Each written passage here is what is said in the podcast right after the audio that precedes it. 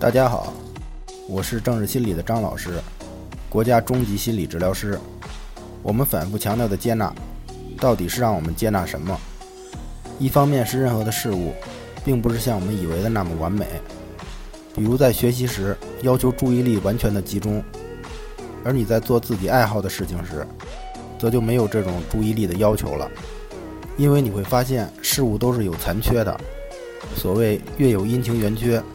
人有悲欢离合，你一定想说，让你痛苦焦虑的不是圆缺，也不是悲欢。我想你一定是说痛苦的是那种冲突，想又不愿想，做又不好意思做。所以强迫症、社交恐惧症、焦虑障碍，都是这种冲突的不安。所以只有接纳我们所不愿的，才能化解心理冲突。恐惧是什么？你胆小是因为你不知道别人胆小。你勇敢，因为你不知道别人勇敢。另一方面，是对症状方面，比如强迫检查、强迫怀疑、强迫询问等。接纳并不是让我们去对抗，因为这样除了精疲力尽，真的不能解决什么。相反，我们恰恰是要休养生息、修身养性。